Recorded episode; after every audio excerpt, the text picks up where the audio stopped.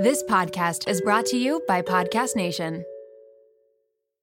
I can't believe I'm saying this. This episode is brought to you by LolaVie, an award winning hair care line by the one and only Jennifer Aniston. Why did Jennifer Aniston start a hair care company? Because she was tired of choosing between hair products that work and hair products that are actually good for us. But thanks to LolaVie, we never have to choose again. No silicones, no sulfates, parabens, or gluten, and of course, it's cruelty free and vegan. The glossing detangler and perfect conditioner are my personal favorites. Not only do they repair the look of damaged hair, but they also shield it from future harm. The first step to unlocking confidence in your dating life and your daily life is feeling confident about your hair. So unlock Jennifer Aniston approved hair at lolavie.com. And as listeners of Seeing Other People, you're getting an exclusive 15% off off of your entire order when you use code Seeing Other People at checkout. That's 15% off your entire order at L-O-L-A-V-I-E.com with promo code Seeing Other People. Please note you can only use one promo code per order and discounts can't be combined. After your purchase, they will ask you where you heard about them. Please, please, please support Seeing Other People and let them know that I sent you.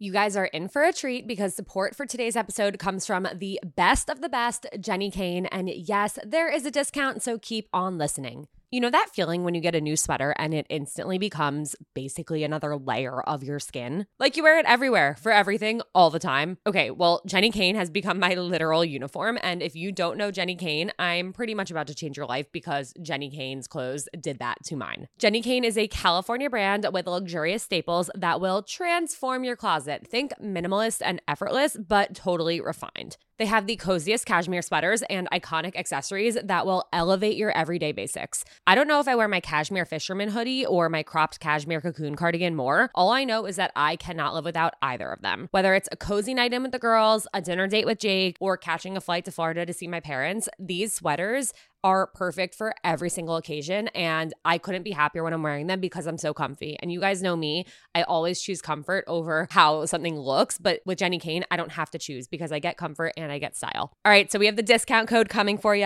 Find your new uniform at jennikayne.com. Seeing other people listeners get 15% off their first order when you use code SOP at checkout. That's 15% off your first order at J E N N I K A Y N E dot com, promo code SOP, S O P. Let getting dressed be one less thing to worry about. Love. Do not give them any advice. Do not tell them everything happens for a reason. Do not tell them to not cry. Let give them permission to feel whatever they are feeling, as ugly as those emotions are, and then help them go outside to do things that move their body. Um, take a take a dance class with them you know go to the, do the the class the Yeah. HIIT exercise Yeah. that's actually proven to give you those endorphins that you really need to make you feel better um, so those are some of the things that you can do Hey guys, it's Alana. And Jonah, And welcome back for another episode of seeing, other, people. How are you, Jonah? What's up? I was told that I keep saying I'm in Brooklyn, New York, so that I need to basically stop saying that. Um, I know you're on a time crunch for our intro, everyone. We record these intros now. I think it's a fun way to do things. Alana, tell me the most interesting thing that happened in your romantic life in the past 24 hours. Oh God. Um, a guy who I went on a date with and we haven't talked to since texted me last night saying that like I can't believe you haven't asked me out on a second date yet. Wait, he texted you that? Hi, Amy. Yeah. Hi, Amy. How are you? how's it going It's good. I'm so glad that we finally have you. Like, Amy Chan, you have an incredible course called the Breakup Boot Camp.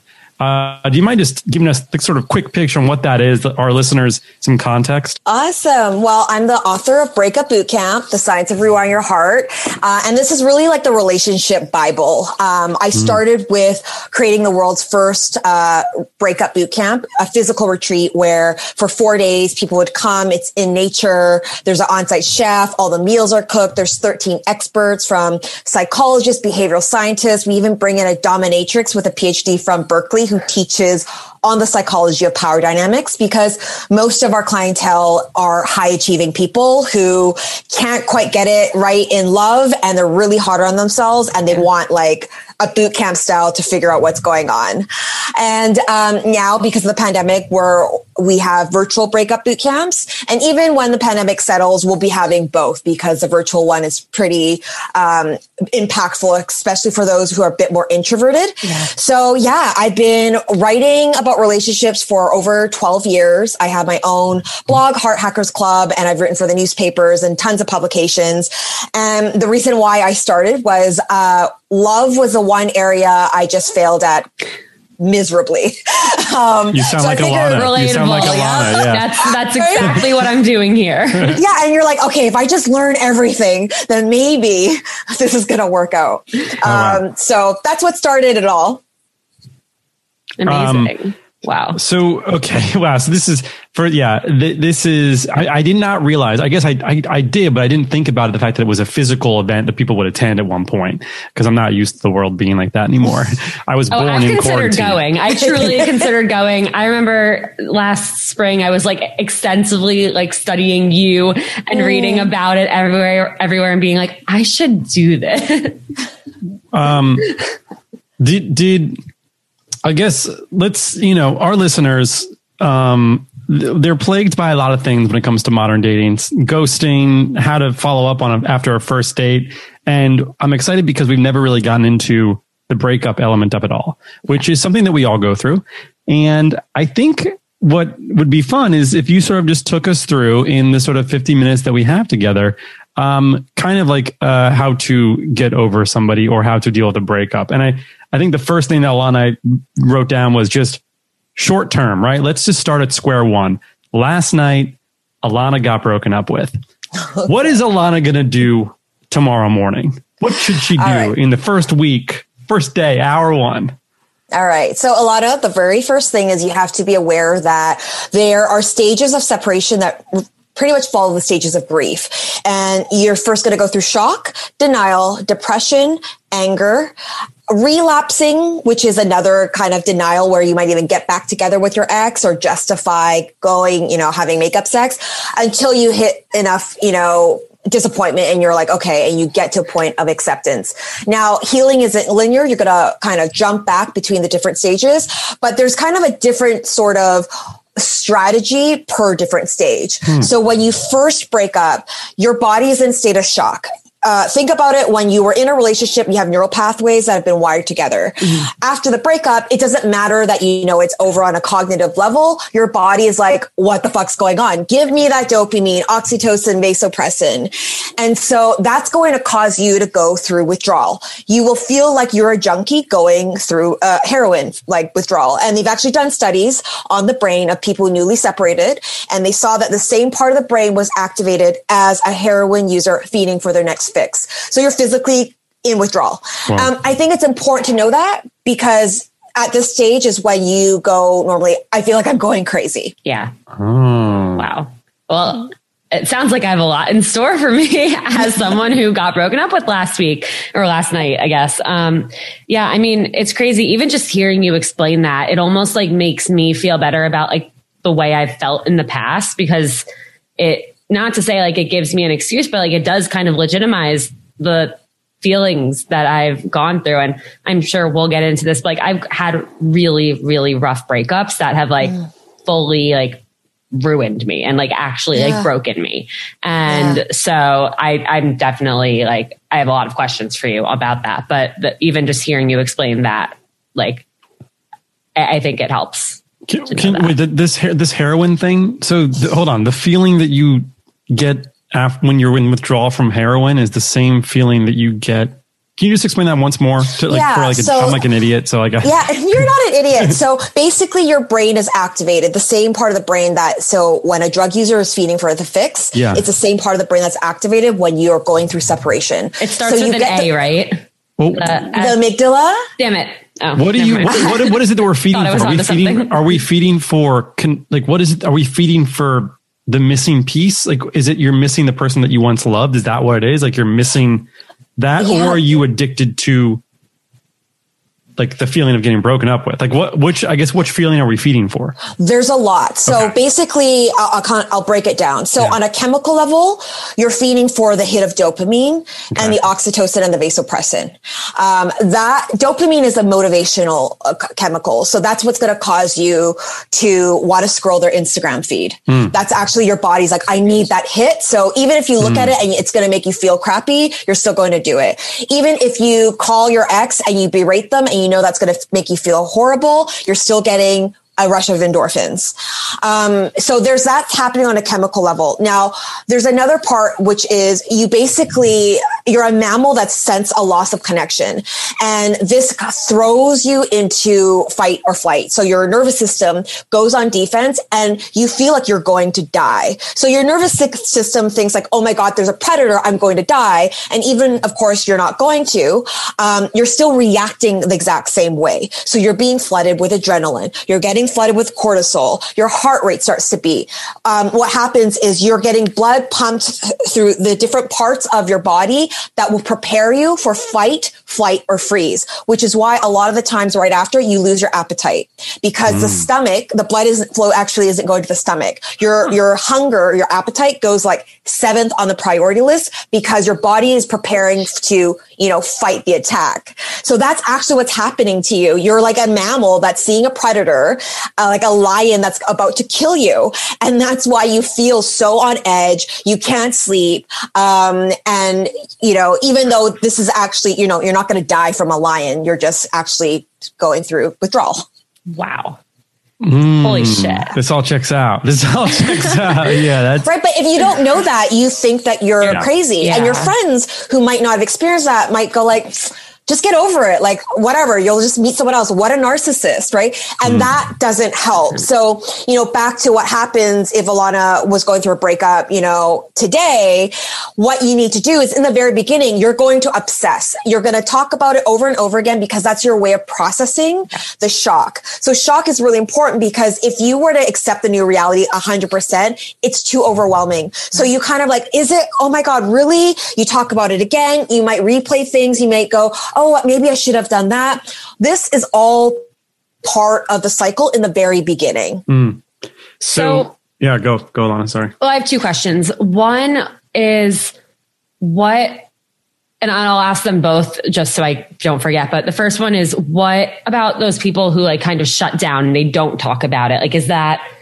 also a healthy way to deal with it? Or do you need to be talking about it and getting it all out in order to process it? And then my second question is how long should this process of like wanting to check their Instagram, et cetera, et cetera, go on for? Because like for me, it's been two years and I still check to see if my ex posted a story and he posts maybe five hmm. stories a year, but I check every day.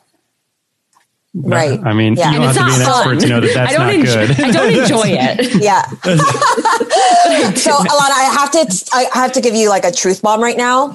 If you are still analyzing your ex, stalking their Instagram stories with your Finsta, you know, hoping for some change or that closure talk, you're still in a relationship with your ex. So you're you're actually, you know, That's every single time you're checking that social media feed five times a day, you're actually still strengthening those old neural pathways. And so I would recommend to you and to anyone who's just newly broken up, you do a complete detox for 60 days. You have to allow your neural pathways to kind of reset because if you don't, it could be years, yeah, maybe decades, and you're still in a relationship with someone who's not in a relationship with you. Yeah. And here's the thing. I did that. We did it. I, we didn't speak for six months. We both blocked each other. And then we saw each other like a year ago. Had a, a re- we had a That's refollowing, a we had a refollowing ceremony like acknowledge the fact that we both like blocked each other. We're like, okay, like we're good now. We're to refollow each other. And yeah, fuck. I, I, Amy, t- question for you then. Is there a consistency with your clients and in your research on how long it takes for someone to truly, and let's just call it actually getting over somebody? Because I literally was just on a thread with Alana no longer than 20 minutes ago where our friend was trying to set Alana up with somebody. And I said in the chat, I was like, I was like, I'm just going to shout him out because he loves, he would love to get a shout out. His name's Marshall. I was like, Marshall, dude, there's no point in trying to set up Alana. She's not over her ex yet. And mm.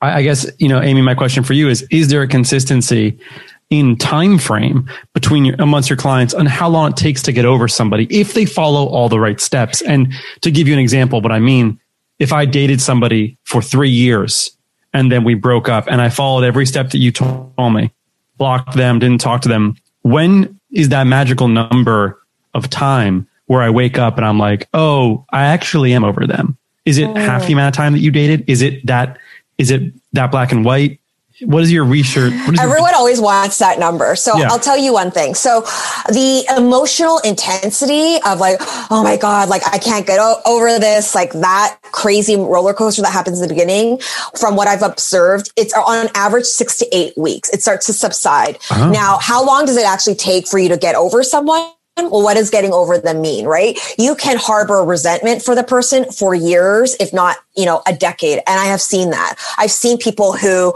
a breakup happened 10 years ago and they're already in another relationship, but they keep pining for this other person, right? And so, you know, time doesn't heal all, time doesn't heal all the wounds. Uh, wow. only doing the work heals the wounds. So, um, you know, when we suppress it, uh, back to your question, Alana, you know, is that healthy? Absolutely not, because your pain needs oxygen to breathe. So what we do is when we suppress, distract, avoid, and from what I've observed, I don't want to make sweeping generalizations. I see this more in men than I do in women. Um, it catches up to them later. So it's like a prolonged suffering. So they might not feel it up front because they're like back onto the dating app. They're getting into another relationship. Meanwhile, the girl's like, Oh my God, they've already moved on. I meant nothing to them. And then what happens is there's a catch up later because the pain is going to go somewhere. It's not just going to magically disappear. Right. And it shows up in either regret later on. And then they want, you know, to reconcile or it shows up in their current relationships uh, as baggage. I like I feel like I already need like a week to digest everything that we've talked about in the last like 10 or 15 minutes. Um what do you think it's been harder or easier for people going through breakups in the pandemic because on one hand they're like I feel like they're forced to really sit with their emotions and and like process it and and deal with it but on the other hand it's like you're kind of alone and you can't really like after that 6 to 8 week period. Like when you said six to eight weeks, I thought in my head, like, oh yeah, that's usually the time where like my friends or I like after a breakup would like start going out and trying to go on dates and like going to a bar and getting like drunk and hooking up with the stranger, whatever people might choose to do. But you can't do that right now. So how, yeah. what, what have you observed? Like, how has that been for people? It's been way harder. Mm-hmm. Um, because when you're all alone and you're at home, you're not you're constantly, you know, it's just like if you're going on a diet and then you just have fucking cookies all over you around, right? Like hmm. you're constantly like, okay, you know, in the morning you have willpower. By four o'clock, the willpower is gone, mm-hmm. right? right? And now you're by yourself and you're like on your phone all day long.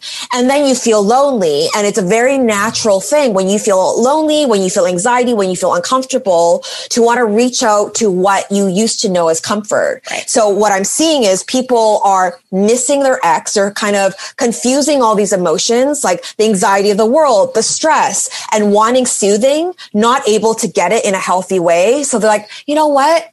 I'm just gonna check on my ex. Like, hey, how's it going? Yeah. You don't give a shit about how they're go- how they're doing. Like, you're just reaching out because you're trying to use them to soothe yourself. So, you know, I really encourage people to set up systems that help them, uh, you know, successfully be able to detox from their ex. Mm. And the thing is, if you are constantly, you know, ruminating about your ex or checking them on social or, you know, after a period of time, constantly talking about it, like I mentioned, you're still in a relationship with them.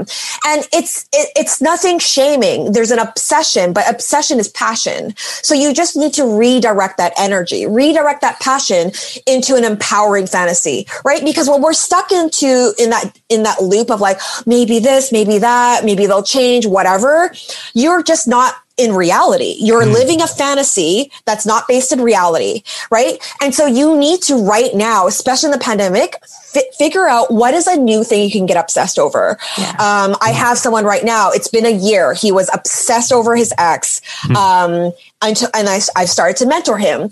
And so now you can say my started- name. You can tell them it's me. Hey, Jonah. hi, everybody. Yeah. Wait, wait, is it my ex? Is he still obsessed with me? It's your ex. He's so obsessed with you. So what I told him to do is, you know, what can you do to actually, you know, help other people who might be where you were six months ago? Right. And so he's creating a video right now, an animated video of my book in one minute. And he's obsessed over it. Wow. He's doing that. He's playing music and he like wants to do this concert thing for his, his sister. And he's just like doing these things and it's making him feel good. And he's not realizing that, oh yeah, I didn't think about her as much today. Yeah, it came up, but he's just channeling that passion and energy into something that makes him feel good. There's an automatic feedback loop and eventually it just starts going. You had momentum and there's a ripple effect. But otherwise, you're going to just constantly be filling up your time with, you know, this fantasy. So off of that, that's it, this is something that I actually relate to. I, I found that when I was going through my only major breakup to date, that it was I was very much okay after I sort of found my passion, not found, but like rediscovered my passion and like worked on that and like was excited by other things besides checking her Instagram. Um, but what are some specific things, and we can get super granular here, um, that you would recommend to someone, someone who's listening right now, they just got out of a breakup, and this could be a two year relationship breakup, or it could be a person they went on two dates with and it's kind of a letdown, or, you know, a six month fling. Give us some specific things that people can do to help sort of force getting over the breakup beyond accepting, of course, that these emotions are going to happen. You, you know, it sounds like find your passion and work on that, but how can, give me the list. You know, I'm sure Yeah. there's like a power list here. Shout out to Claritin for supporting this episode and providing us with samples. When I first started seeing other people, some of my closest friends and family could not believe it. Not because they didn't think I was capable of being a podcast host, but because I usually can't get through a sentence without sniffling. And during allergy season, forget about it. My seasonal allergies are debilitating, and my sinus congestion and pressure has always left me feeling so sick. But luckily, for those of us who live with the symptoms of allergies, we can live Claritin Clear with Claritin D. Designed for serious allergy sufferers, Claritin D has two powerful ingredients in just one pill that relieve your allergy symptoms and decongest your nose so you can breathe better. This double action combination of prescription strength allergy medicine and the best decongestant available relieves sneezing, a runny nose, itchy and watery eyes, an itchy nose and throat, and sinus congestion and pressure with ease. Claritin D has truly transformed my life. Not only can I breathe better and sleep better since taking Claritin D, but I also can get through the day so much smoother. I used to have to cancel plans because of how bad my allergies were. I'd go through a tissue box a week, sometimes more, and my eyes were always watery. But Claritin D's fast symptom relief starts working on allergies with nasal congestion in as little as 30 minutes, and it tackles nasal congestion caused by allergies or a cold and also relieves sinus congestion and pressure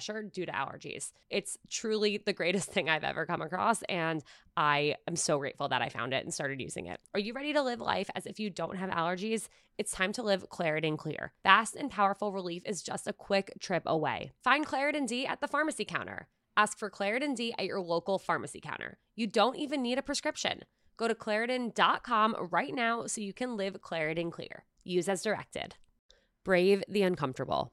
Those are the words engraved on my bracelet that have gotten me through some of the most anxiety inducing moments over the last few years. And that's why I could not be more excited to encourage you all to get a Presently bracelet of your own with a phrase that resonates with you. Presently is a line of mindfulness bracelets engraved with words inspired by cognitive behavioral therapy. The brand was started by two sisters, Lindsay and Emily, who have obsessive compulsive disorder, aka OCD, and anxiety. They realized that when stuck in an anxiety spiral, it's hard to put into practice the tools that they learned in therapy sessions. They looked and looked for bracelets that could serve as reminders to interrupt that spiral, but they couldn't find anything besides the cheesy good vibes only and no bad days types of messaging. They started Presently to bring more authenticity to self help anxiety management. And as someone who has had a Presently bracelet for three years, I mean it when I say it really makes a difference. So whether you need encouragement to make it onto that date that you've been anxious about, a calming mantra to get you through a big day at work, or simply a reminder that you're not alone, Presently has your back. Their bracelets are so beautiful and elevated, and they also make amazing gifts. And I know because I have gifted a few over the years, and my friends were so excited to get one and have worn them ever since. There are six phrases to choose from. And if you're indecisive, there's a quiz that you can take to help you choose the perfect reminder for your anxiety. Plus, 5% of each bracelet is donated to your choice of four mental health nonprofits. I wholeheartedly love and support Presently, and I know that your Presently bracelet will bring you as much comfort as mine has brought me. So head to presentlybracelets.com. That's P R E S E N T L Y bracelets.com for 10% off your order using code Seeing Other People. Raise your hand if you have dating anxiety. All right, all right. I know that everyone has their hands up, and I get it. I had debilitating anxiety when I was single. And even when I first started dating Jake, I kept waiting for the other shoe to drop. And I know that is not a good way to feel and that is not a fun way to date. And I get it. It can be hard to find an anxiety relief tactic that works for you. That's why I'm so excited to introduce you to a new one that has helped me dramatically with my wedding and work stress and anxiety over the last few months. And trust me, there's been a lot of it. Sunset Lake CBD is an amazing company that not only has helped me feel so much better, but they also have a really cool history history and mission. Sunset Lake CBD is a majority employee owned hemp farm located right outside of Burlington, Vermont. As farmers, they believe in providing only top shelf CBD and hemp products at fair prices. So they cut out the middlemen and they ship their CBD straight from their farm to your door, which means that their CBD is affordable and trusted because CBD and anxiety relief can help everyone and they want it to be accessible to anyone. Trust me when I say that when I'm stressed or anxious, my sleep is the first thing to go. But despite everything I have going on right now, I've been taking a sleep gummy before bed bed, and my sleep scores on my Oura Ring have been through the roof. Plus, I'm finding myself relaxing more at night and being able to turn off my work brain and my anxiety with the help of their CBD gummy bears and reishi infused chews. Whether you want to sleep better, relax better, focus better, recover better, or anything in between, Sunset Lake CBD has something for everyone. So check them out today at sunsetlakecbd.com and use code SOP for 20% off your order. That's code SOP for 20% off. Farmer owned, Vermont grown Sunset Lake CBD. For sure. So I think number one is do not vilify your ex. Um, when we get together with our friends and we pathologize them as a narcissist, sociopath, asshole, whatever, we're just, you know, increasing that emotional charge. And it really puts you in the role of the victim, which is very disempowering for you, right? Because then you're waiting for the closure. You're waiting for something to happen in order for you to not feel like you're uh, the victim. And so what you can do, an actual tool is you write down your story as it is, as if you're telling your friends, right? With it, without it being edited. Maybe you think they're a narcissist, whatever it is. Write it in 10 points. Then you look at what is fact and what is fiction. And there's something called uh, cognitive distortions, also known as thinking traps. So I'll list you a few. Thinking traps are blaming, being caught in uh, all or nothing thinking. So this is when we say things like, you know, this always happens to me. I never meet anyone who wants to commit in New York. I gave them the best years of my life, right? That's catastrophizing. There's a list of Alana. different thinking traps. Um, being caught in shoulds is another thinking trap. It's very common for people after a breakup. Um, and I list all of this in, in my book and you can find them online. The next thing you want to do is look at your story of 10 points and circle all of the fiction and circle all of the thinking traps, all your interpretations, your assumptions. And then you rewrite your story with just five points. Now you just stick to the facts. You will find, and we do this every time time at breakup boot camp that the story becomes a lot less emotionally charged. Mm. You have more of a space between what's going on versus being so overwhelmed with what's happening because you're mixing your interpretations of it. Think about your memories. Every time you recall a memory, you change it. It's like a game of telephone. Mm. Holy shit. And so if you are telling that story, I'll, I'll, use myself as an example. I had, you know, the reason why I started breakup boot camp, I was in a relationship, thought it was going to be my happily forever after. It ended in infidelity. I told that story over and over again for about two years. Anyone who would listen, I would enlist them and try to, you know, win them onto my side. And one time, you know, I, my friend asked me, it's just like, so Amy, does this story serve you?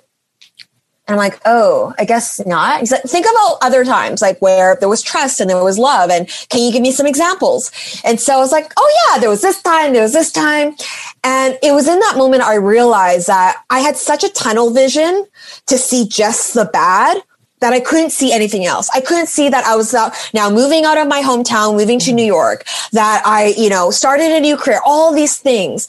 And that is a common thinking trap. That is uh, a cognitive distortion. We will find facts and evidence to support what we believe is true.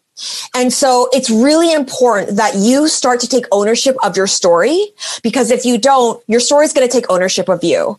And so when you have just the facts, you actually have a neutral story that you can work with. Hmm. I think that is one of the most important things of learning resilience and not just in breakups, just in life is learning the power of reframing.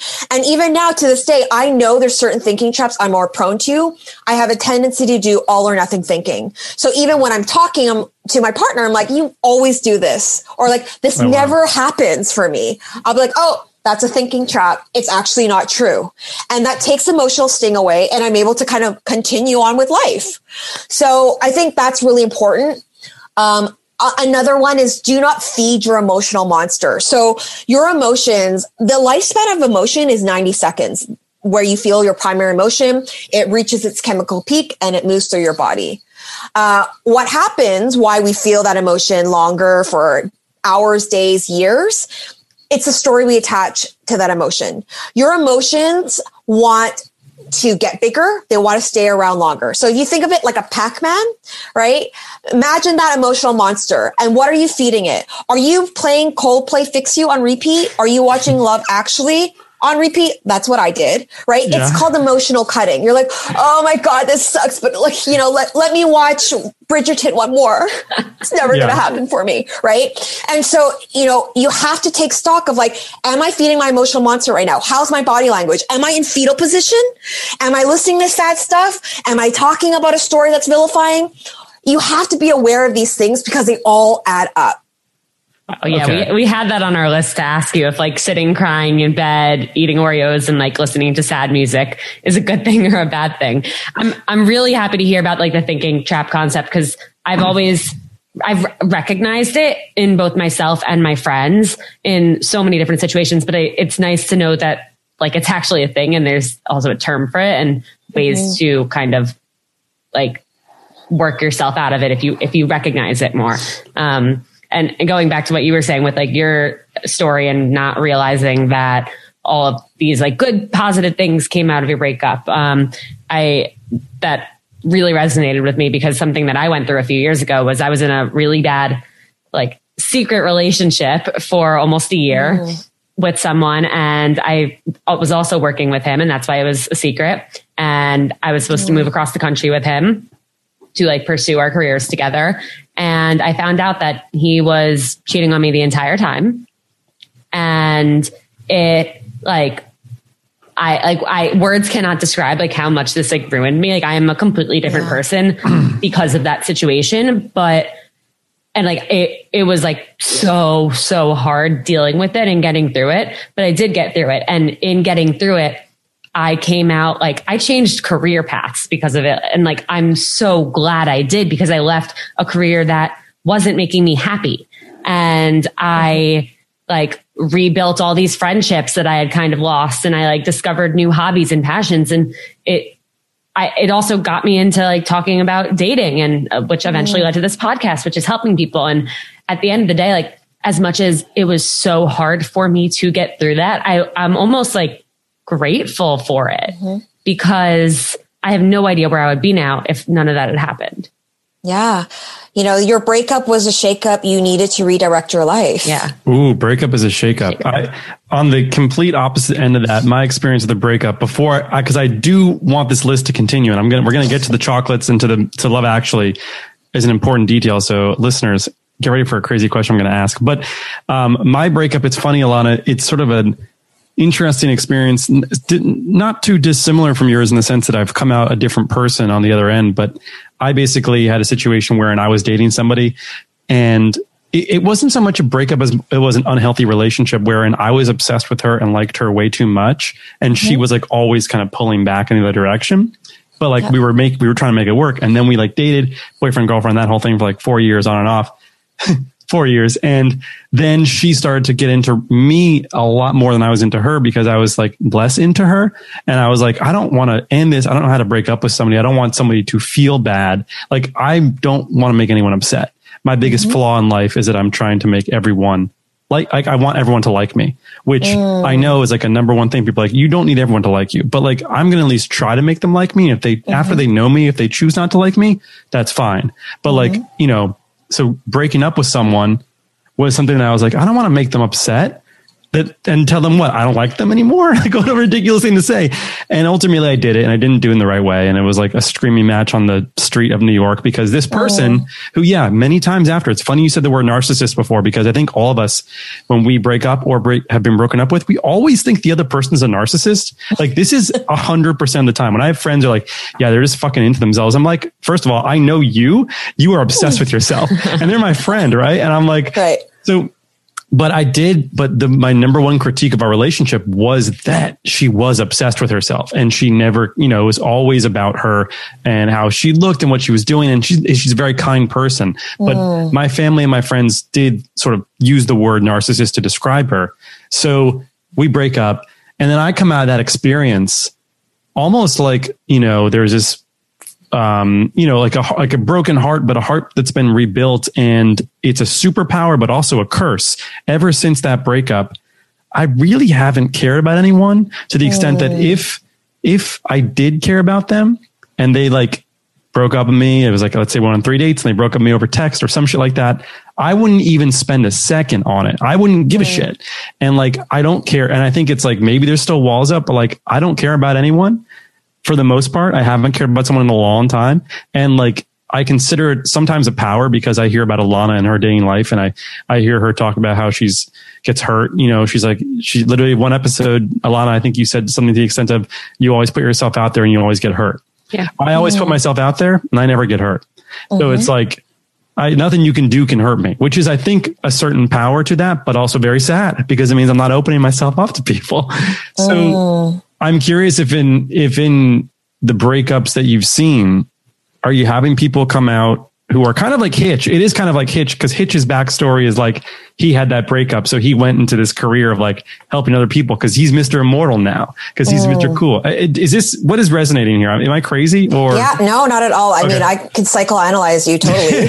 um, so here's what I see, right?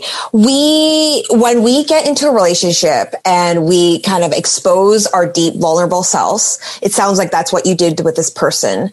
And there was like some off and on and subconsciously what can happen is even if we think oh yeah it's fine i'm over it we kind of associate love with pain because of what happened right? There's there's like there's trauma. And so we we have a hard time understanding like no there's no trauma. Like i didn't get abused from my parents you know whatever. It was like tumultuous but whatever. But we are we take it on as trauma and sometimes it's actually stuck in our body right and so what i see people what happens is people go to the other side of the extreme and they're like you know what I don't really give a shit. I could be single. I don't really care. Mm. And I see that sometimes they're not aware of it at all. And this is when I see like, I'm an empowered, independent person. I don't fucking need anyone. Like, and you see that and I, I see right away, like, wow, that person has been hurt so bad. and there has to be yeah. an overcompensation yeah. because there's no room for gray area because it's too fucking scary. You can't mm. even open the door a little bit because it was so fucking painful. And sometimes this is subconscious. So we don't know that it's in us. And that's why it's really important. I, you know, we do stuff even at breakup boot camp that works on the subconscious, right? So there's so many different modalities, hypnotism, um, you know, like doing, uh, a mediated plant ceremony. Mm. Um, there's so many different things that can help you on a subconscious level because just talk therapy, it's not going to be enough. And then there's other people like Alana, you might have an abandonment wound, right? And so when you get into, you know, whether it's three dates in or a year in and there's an ending, you are grieving not just the end of the relationship, you are grieving this abandonment wound that stems from way back, maybe from childhood, you know, and maybe you don't even remember what happened that caused that sense of abandonment. But there is this feeling that something is missing. You carry this anxiety with you and you don't know exactly why.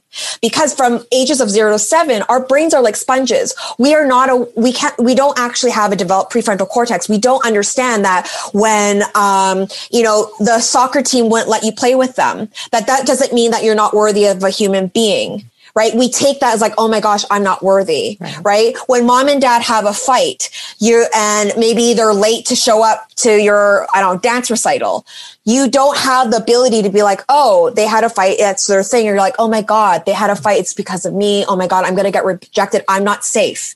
And so we grow up, we don't remember the actual scene of the crime. It's lodged in our subconscious. Our subconscious remembers everything. But then there's this thing that causes these patterns to repeat over and over again. Basically, by the age of two years old, we develop an attachment system, which will pretty much determine how we relate romantically as adults. There's three main types. they're secure, avoidant, and anxious. Um, 50% of the population is secure, meaning they're not afraid of intimacy. They're also not codependent. They don't, um, you know, take a problem and turn it into a big catastrophe. When there's a fight, they're not like, oh my God, it's over. Um, they're also able to communicate their needs uh, and their boundaries. Now, the next part is avoidance. So um, I'm not going to get into the different types of avoidance, but overall, avoidance actually equate intimacy with a loss of freedom and autonomy. They have a tendency to tendency to feel suffocated. And so, um, and Jonah, I'll kind of touch on this because I think you may have more of an avoidant tendency. There's two types of avoidance. I so agree. there is um, the fearful avoidant, which is they've been disappointed in love before, or they were, you know, disappointed from something that happened in childhood and they've subconsciously associated that well you know, love is just going to disappoint me anyway. So I might mm. as well be super independent and completely okay on my own. So no one's going to hurt me like I once was. Then there is a dismissive avoidant, which is the hardest type to date because they don't think there's any problem. They actually are totally okay being single. Um, and they kind of look at, uh, um, you know, relationships as like, it's just going to take away my freedom. And so what happens with both types of avoidance is they subconsciously suppress their attachment system.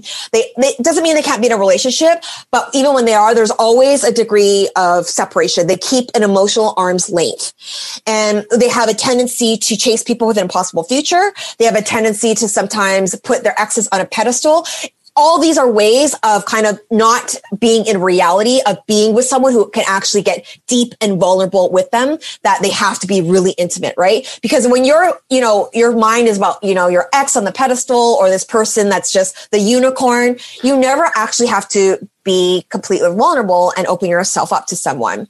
Um, they might, you know, do things like you have a romantic weekend and then suddenly they just disappear for a week. Um, they have a tendency to not be able to understand what's happening on emotional level. And uh, instead of dealing with uncomfortable emotions, they kind of dismiss them and avoid them. Now, the last kind, which is probably a lot of the people listening, is anxious attachment style.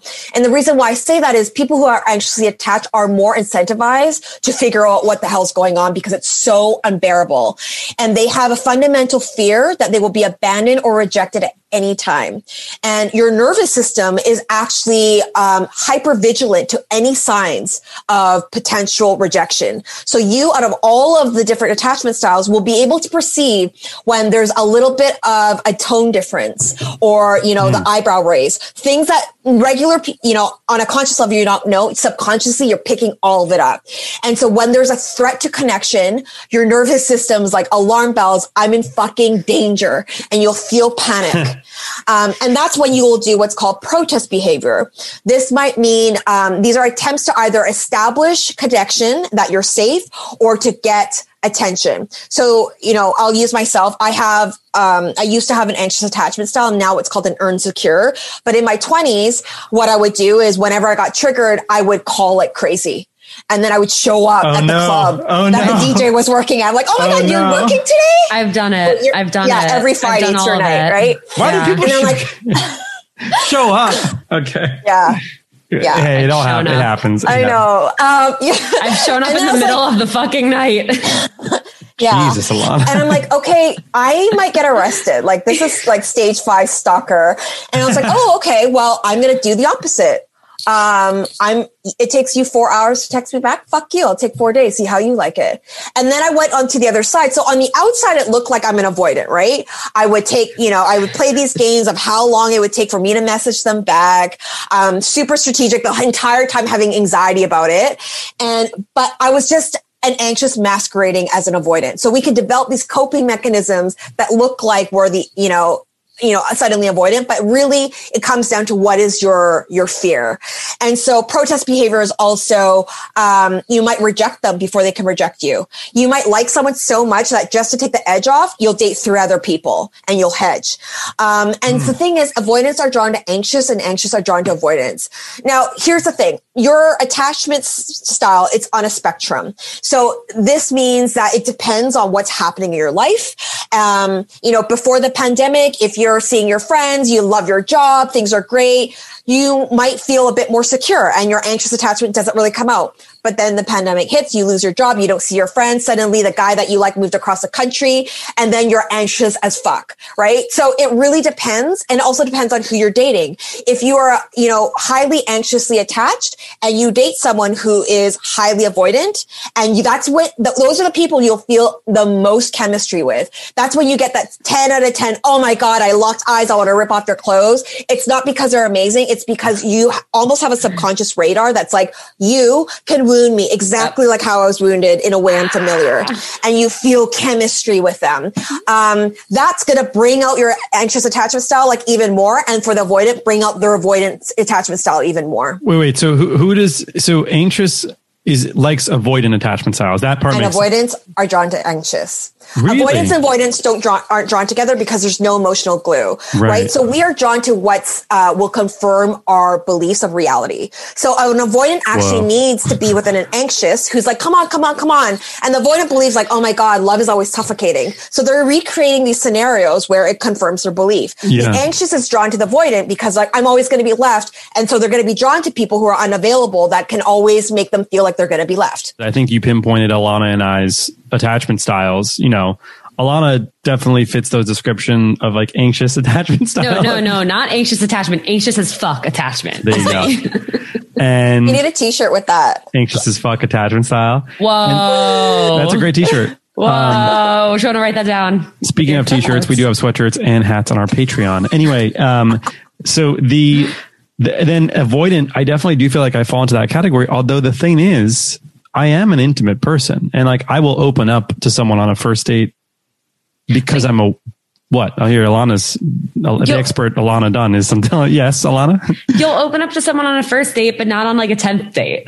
Well, do you feel like you're at a crossroads in your love life?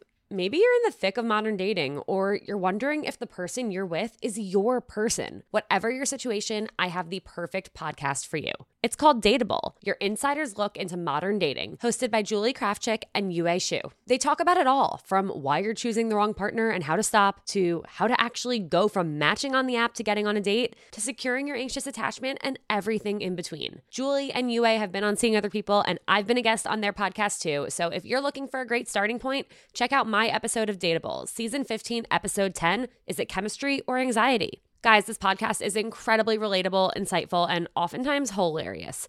Wherever you start, Dateable will help you feel inspired to date differently and create a love life that works for you. You can subscribe and listen to episodes on Apple Podcasts, Spotify, or wherever you listen to podcasts every Wednesday and Sunday. So check out Dateable and thank me later. You're more open in the beginning. So that's very like. characteristics of avoidance.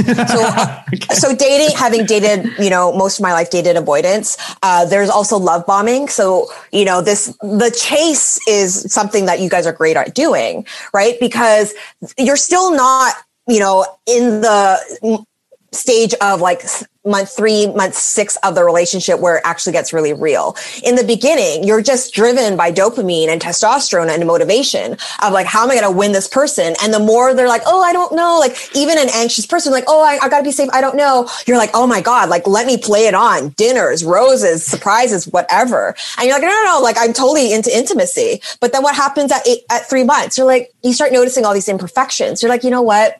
Just not the one. Mm-mm. I'm like so, the Benjamin Button of intimacy, which is I get. Only, you need a T-shirt for that. Yeah, I get only less intimate as time goes on, to the extent that by six months in, I literally am like, oh, sorry, nice to meet you. I'm Jonah. Like I forget who the person is. No, I I completely agree with you. I think that that all makes a ton of sense. So, you know, I, I guess to go back to sort of, I guess what started this all in terms of things that people can do when they get broken up with, and vice versa, right?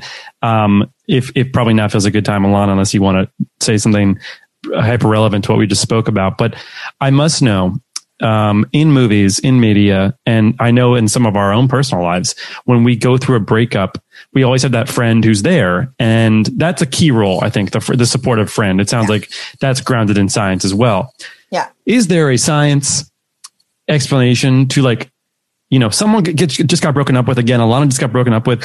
You're, Alana's going to CVS, or sorry, I'm Alana's friend, or and I'm going to CVS. I'm getting her chocolates red wine, not from CVS. Um, and you know, maybe, and then we're, we're, putting on a movie. What is the reason that in romantic, in, in movies, we see the, the scene of Cameron Diaz in bed crying, eating chocolates, drinking wine, watching X rom com, Casablanca, um, The Holiday, Love Actually, whatever you want to do. What is, does that work? Would you actually suggest that to a client of yours to do? No, okay, okay, Absolutely this is perfect. Not. Absolutely yeah. not. Okay. So I mean, like, like let's not get our education from the movies, but that's how we're educated, right? Yeah. Even what our ideas of what love is. Yeah. It's, I mean, the Romeo and Juliet story. I think they committed suicide after knowing each other for 48 hours, right? There is the Sex in the City, Mr. Big, the, the, woman, the man she finally changes. Now we have Bridgerton, the guy that like total fucking avoidant, doesn't want family, doesn't want a relationship. And then she magically changes him into a family man.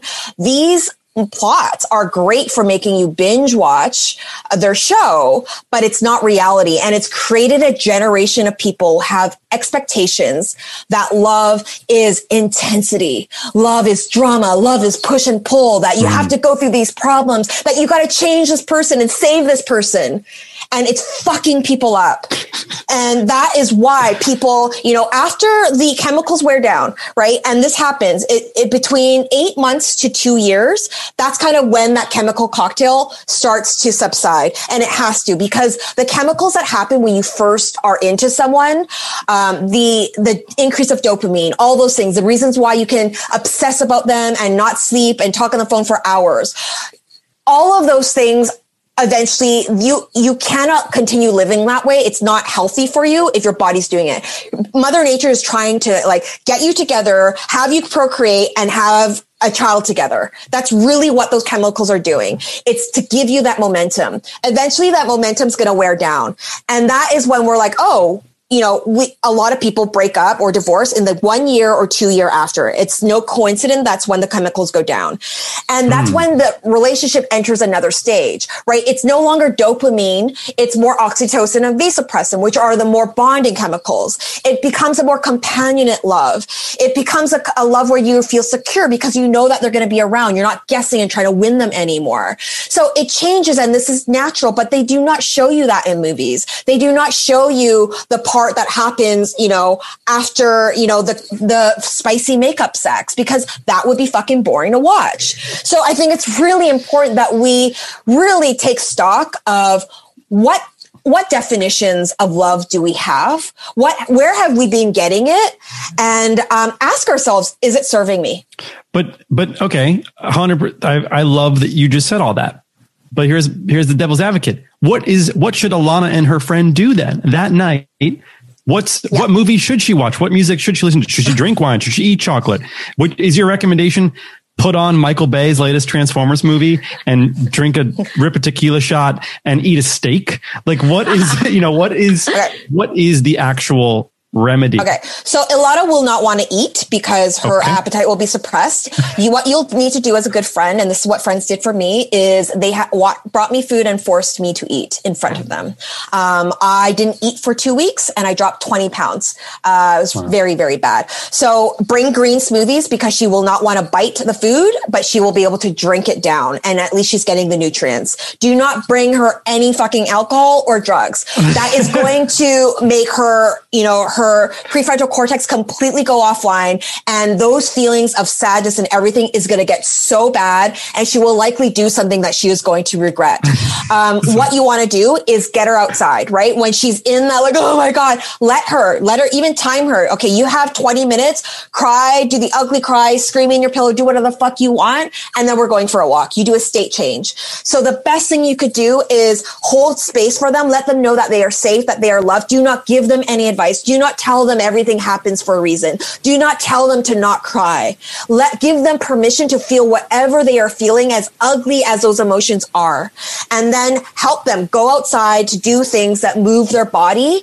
Um, take a, take a dance class with them you know go to the, do the the class the yeah. exercise yeah. that's actually proven to give you those endorphins that you really need to make you feel better um, so those are some of the things that you can do what about movie is there a genre that you'd recommend enough with just, the movies no i because uh, well let's just say a lot of people know, i would home. say i would say don't watch any rom-com because okay. what that's going to do is you're like why is this not happening right. to me watch something that's empowering maybe something with you know for alana with a strong female lead yeah. That yeah. is like about you know you know a great story watch um the Obamas, you know. Well, watch maybe you watch a documentary, watch like something that's like just not it doesn't have a love plot because like I feel like everything these days has a love plot yes. no matter what we're looking at. So or Seinfeld. I mean, Seinfeld. laughing is really important, right? Like if you can laugh, you actually are creating those chemicals. So that would be great.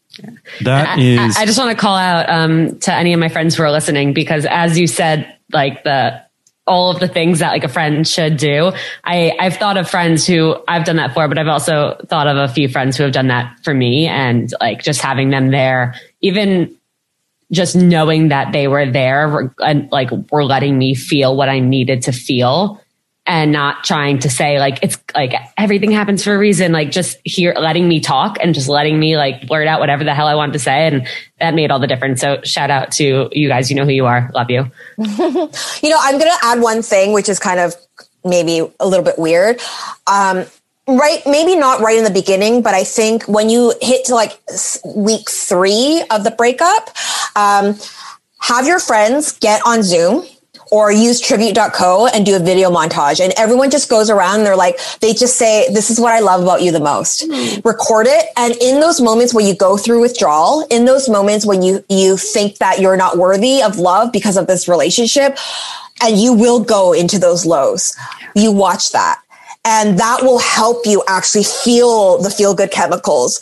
Um, and it might kind of help you distract you from going into this rumination or even reaching out to your ex. I love I that. love that. Jonah, we have to make a how to guide for how to help a friend through a breakup.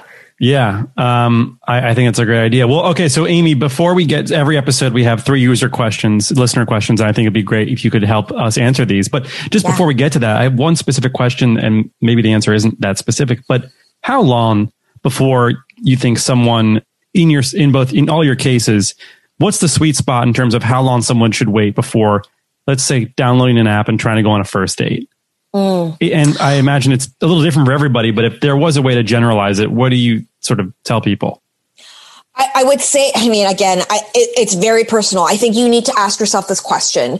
Um, are you distracting from the emotions? And you know, if you were to see be on that app and see your ex on there would that catapult you hmm. back to step one? And if the answer is yes then give it a minute and allow yourself to heal. Like i mean if you break your leg you know you'll go to the doctor you'll get a cast on. The minute you take it off you're not going to run a marathon right? When it comes to the matters of the heart we do not treat it with the the love and gentleness that we need. You need some time. You know you need to be gentle with yourself. You need that time of space so you can actually reflect so that you can learn. Because there's no such thing as a failure in love. It's only a failure if you didn't try and you didn't learn. But what's going to happen if you just fucking steamroll into the next thing and the next thing you don't learn. And that is a failure because then you keep repeating the same thing over and over again. And I see this. I see people who have repeated the same pattern and, you know, it's now 10 years in and they're still dating the same types of people and they're doing the same thing and they show up at breakup boot camp and this is their last straw. They're like, I don't know if I can do this anymore. Yeah.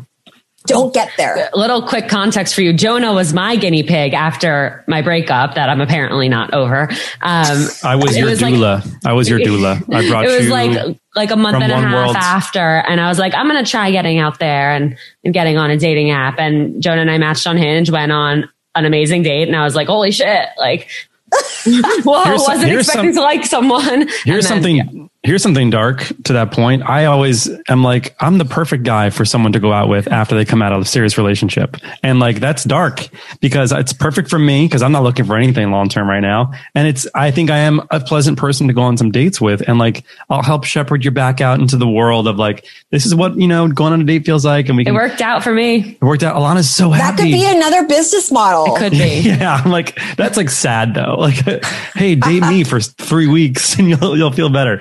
Um, a lot more we can discuss. Amy, I think we should totally have to do another episode with you. This this this is awesome. Um, we have a couple questions from our listeners. I think we should all answer them. Alana, I'll take the first one. You take the second one. Cool. And then we'll read the third one in unison. No, we won't do that. but um, so here we go. Uh, this is question number one. Hey, love you guys we all say thank you. Um, Love you and too. all the help that you guys do. I do have a question. I just started dating someone and her friends are a big part of her life, but can her friends influence her to not go out with someone and make her see and make her see other choices? I'm a bit confused on that because it was going well and now she seems to have gone a bit distant after hanging out with her friends. So just as a recap, it sounds like someone seeing somebody who's very close to their friends and then after maybe in, sounds like they're doing some self calculation that the friends were like, no. Maybe the question is, how big of an influence do friends have on who we date? I mean, I think in this particular instance, it doesn't matter if it's her friends telling her or she read some magazine article. Yeah. This person um, has made a decision yeah. and is communicating it to you through her distance or his distance um, that they don't want to continue investing in getting to know you. That's it. Yeah. You can psychoanalyze it all you want. It really doesn't matter. We're not here to read their minds. And I think that's what gets us stuck. We think that by closing the loop, by figuring out the clue, right? Becoming CIA agent, that suddenly will make the pain of the rejection go away. It's not going to. You have to really just be like, they're not my fit. Okay like next amy i need you in my pocket or on my shoulder like, I, I, I need you in my ear all the time Amy's next book, you know, it's an it's basically it's a nano chip that goes into your brain a lot. It will control everything God. you do. Um, I completely agree with you. I think maybe the one thing that I would encourage this person to do if they're listening or if they're other if the person that we're talking about is listening, uh, the distant thing I don't like. I, I wish people were just more upfront with their communication. Ooh, yeah, yeah, don't. Yeah, don't that's a, it's an avoidance strategy because you don't want to deal with uncomfortable emotions. Yeah. Right. So usually learn from childhood. Um, Great. Alana, you want to take a question two? Yeah. Um, important question. A guy I've been talking to through text and on the phone for the last month all of a sudden keeps posting a lot of selfies on Instagram, five or six pics today. It's giving hmm. me a weird vibe. Should I not go out with him? I've never seen any male post this much. I'm nervous that someone needs this much attention. Well, first of all, you you clearly don't follow Jonah if you've never seen a male post this much. Well, well hold on. I don't post selfies, and if I do, they have purpose. Let's let's. wait, I'm sure this guy's selfies have purpose too. yeah. So, okay, look, this guy might be thirst trapping, you know, maybe it's thirst trapping to you or everyone else, who knows? But like, if you, if you had a connection with the person, you enjoyed it, don't end it just because of this thing that you're like, oh, like what does this mean? You're you're again, you're making you're getting caught in a thinking trap. You're making assumptions, you're mind reading, you're making interpretations. You have no idea what's going on. And if it actually bothers you so much, the next time you see each other, have an honest conversation and be like, hey, so I noticed this, like, and you know, I, am just noticing a, like a misalignment because when I see you. You're so humble. Um, and then the persona I get on your Instagram, it's a bit different. Like, I'm really curious about that. Yeah. Give that person an opportunity to talk about it. Yeah. And if you don't want to, uh, I mean, I feel like for me, the approach I would do is just be like, what's with all the selfies? yeah. Um, but yeah, I mean, definitely ask, but yeah, I mean, if you are considering going out with someone and then you follow them on social media and see their social media, Jonah, I almost didn't go out with you because of your Instagram. I was like, oh my God, this guy posts like videos of him playing guitar and singing random songs that he made up. Like, that's so weird. That feels personal to, to you. That feels like a you problem, honestly. I'm just living my best life and putting myself Yeah, no, exactly. There. Exactly. And like, I love you for all of that stuff that you do, even though to me, it's like, what is Jonah doing? But like, I love you. Alana just said she loves me. Uh, we're gonna we're gonna but, okay, so, the L word. You know, when you don't, this is what happens. If you've only been on one date with someone, you only have a little bit of information, information. about them, yeah. right? So that fills up your entire brain of like, this is how this person is. If you had 20 dates, right, then suddenly that picture they posted isn't so weird, and then you know the fact that they ate and they you know didn't wipe their mouth, whatever, those become smaller and smaller. But if you only have have a few instances with them, that thing becomes the biggest thing. You don't actually have enough data. So stop cutting things off so quickly. I think that's a really important thing for anyone. Like if you're dating, all you want to do is ask yourself, am I having a good time? Do I want to see this person again? Stop thinking about, are you going to be my future husband? Are we going to have kids with you? Like, oh my God, do you have a vanity issue? Stop it. Like, just that's all you need. And then eventually, when you hit that crossroads where you need to make a decision, it'll be very, very obvious. Totally. Yeah. And and to this person specifically, look, you've been talk, texting and talking on the phone to this guy for the last month. Uh, obviously, you're invested in him. Obviously, you've already like put some emotion into it, and go on the date. Definitely meet him in person if that's like your main question. 100% do it. Also, like maybe he lost a bet to post six selfies on Instagram in one day. Like you have no idea. So don't jump to conclusions, I think. Yeah, and the idea that we judge someone from their Instagram to the to the Zara episode, which we recently posted uh, last week or whatever the timing would have would be, but she made a whole point about how people judged her Instagram account. So she made a different Instagram account, you know, that's more authentic view of her life. I just you can never judge. You just really can't. So um, five or six selfies. That's not that crazy. I post four minute long stories of just me fucking singing about socks in my room. So it doesn't really matter. Um, third question. Hey guys, I really enjoy the show. I was hoping you might have something to say in one of your episodes on how dating apps could be more effective for guys. There is an asymmetry in that women generally don't experience the same level of anxiety and rejection that men do trying to keep someone's attention. I agree that naturalness is the best option, but there is so much competition and pressure that this is really, that it really feels impossible most of the time. How do you come across as natural and likable if the effort it takes to do so makes you feel like someone it wouldn't seem natural to like. Huh? I don't so, understand the question. Yeah, I think I think it's a bit wordy, but I think what this person is trying to say is for men, their dating apps can feel overwhelming and almost feel like a competition. And how do you come off natural when the very act of coming off natural still seems like difficult to do in a sense? So uh, yeah. So it's like, you know, the whole parroting thing, right? Like peacocking thing, right? Where yeah. like men are like, oh my God, I got to show all this shit to attract the girl. Um, and the thing is like the very thing that you're trying to do might really, you know, dissuade some that one that you want because you're putting on such a front. You can only keep up the charades for so long, right? So, you know, there's I we can talk so much about the the tactical things, but if you're feeling like you have to put on a certain way in order for people to like you and whatnot, there's something deeper there, right? Yeah. If you naturally deal with the wound that causes you to have that self consciousness, that insecurity, and this need for approval, there will naturally be a ripple effect in your energy and how you do things. You don't have to fake the confidence mm-hmm. anymore, but you can only fake that shit for so long and people energetically can feel it because subconsciously we're picking things up. So I would say, you know, be yourself and maybe you're a bit weird. Maybe, you know, you love your dogs a lot, but that is also going to filter out the people who, you know, hate dogs or who don't like your quirks because eventually they're going to figure it out. So you're going to either figure it out now or you're going to figure it out later. But my God, it, it's so exhausting trying to pretend to be something that you're not.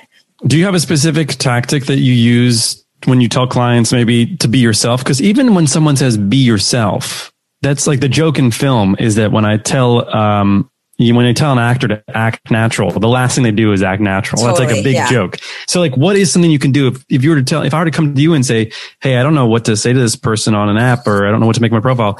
And you say, act, be yourself, be natural. What, how do I, what's like the, what's the exercise I can do to get a result? Yeah. So I actually did like consultations for people's dating profiles. Amazing. And what I did was I, I told them to tell me what would your like what are the three things that you kind of would use to describe yourself?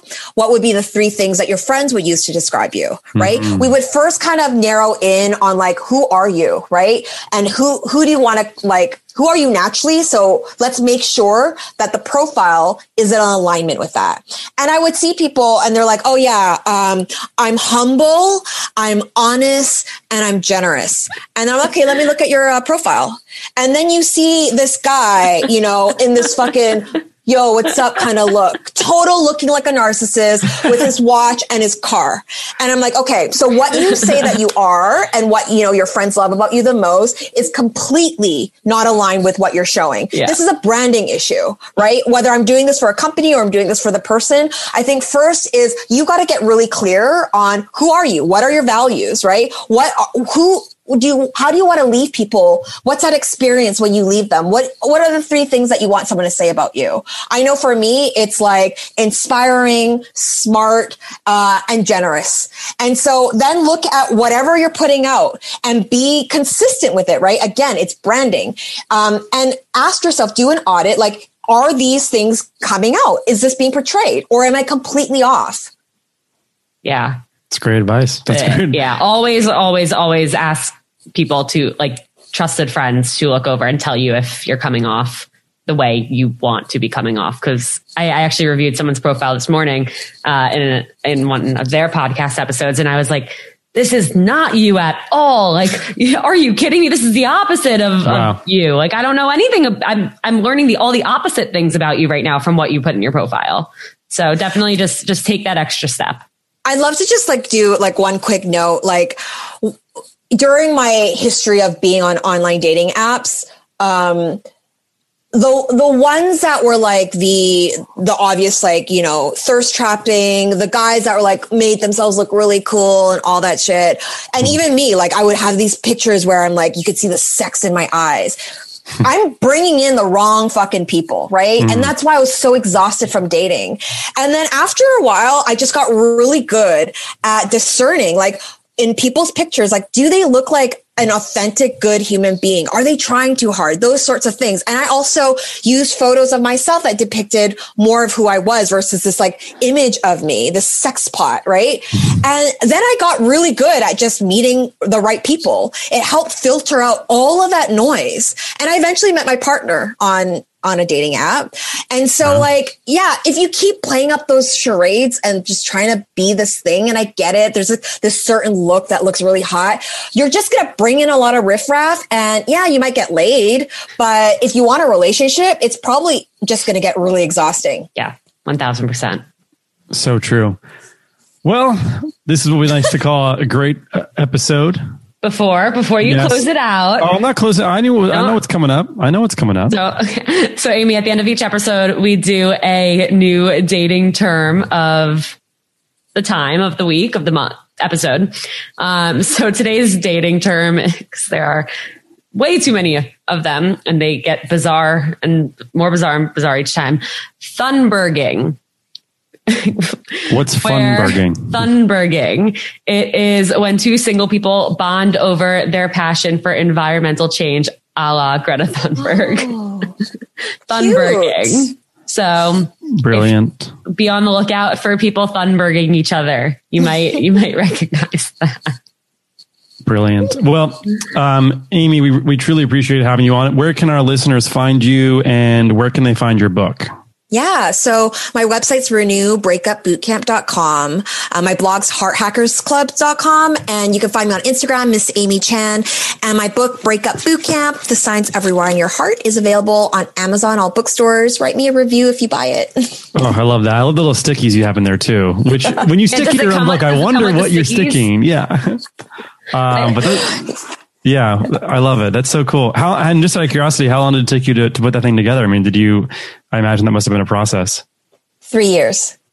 Congratulations. I know what it's like to spend many years on a big artistic project. And uh, are you working on anything right now that we should be looking forward to in the near future? Any new boot camps or? Yeah. So I'm doing, um, I have another virtual breakup boot camp coming Amazing. along. We're, we're, throwing them every couple of months and I'll be starting to do like online master classes. Wow. So yeah. Let us know about all of that. We will absolutely post it on our story and let our followers yeah. know. All right. Cool. Amazing. Thank you again so much. What, Jonah? I was going to say, everyone, thank you so much for listening. Uh, if you enjoy this, please support us on Patreon, which you guys all know there's cool things like you can have Alana and I give you a little profile revamp. You can join a text thread with us where we'll be your best friends on your date for a month. Uh, there's a couple slots left in that, although only a couple. There's really only two left. So people have yeah. been signing up for this thing.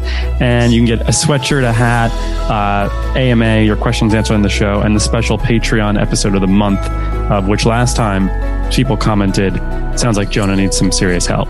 So there, there's a lot of stuff on there to listen to. We appreciate everybody and thank you for listening.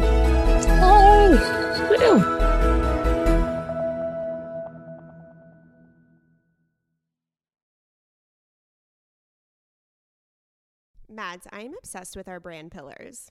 You mean vagina sweat, good branding, and being Jewish blooded queens, Scout? Uh, sure, but not quite. I love that OK Sis podcast and our sisterhood is made up of women who are down for main character energy only, who take care of their mental health, and who are standing in their personal power as entrepreneurs. Oh, yeah, that too, Scout, that too. We should probably introduce ourselves. Hello, everyone. I am Mads. And I am Scout. And we are sisters IRL. Join us on OK Sis podcast every Monday for some sisterly banter, nourishing mental health, a whole lot of silliness, and inspiring interviews from the raddest female guests in the game. We promise it'll be a good time. As long as you don't get too loud, Mads. Welcome to the sisterhood!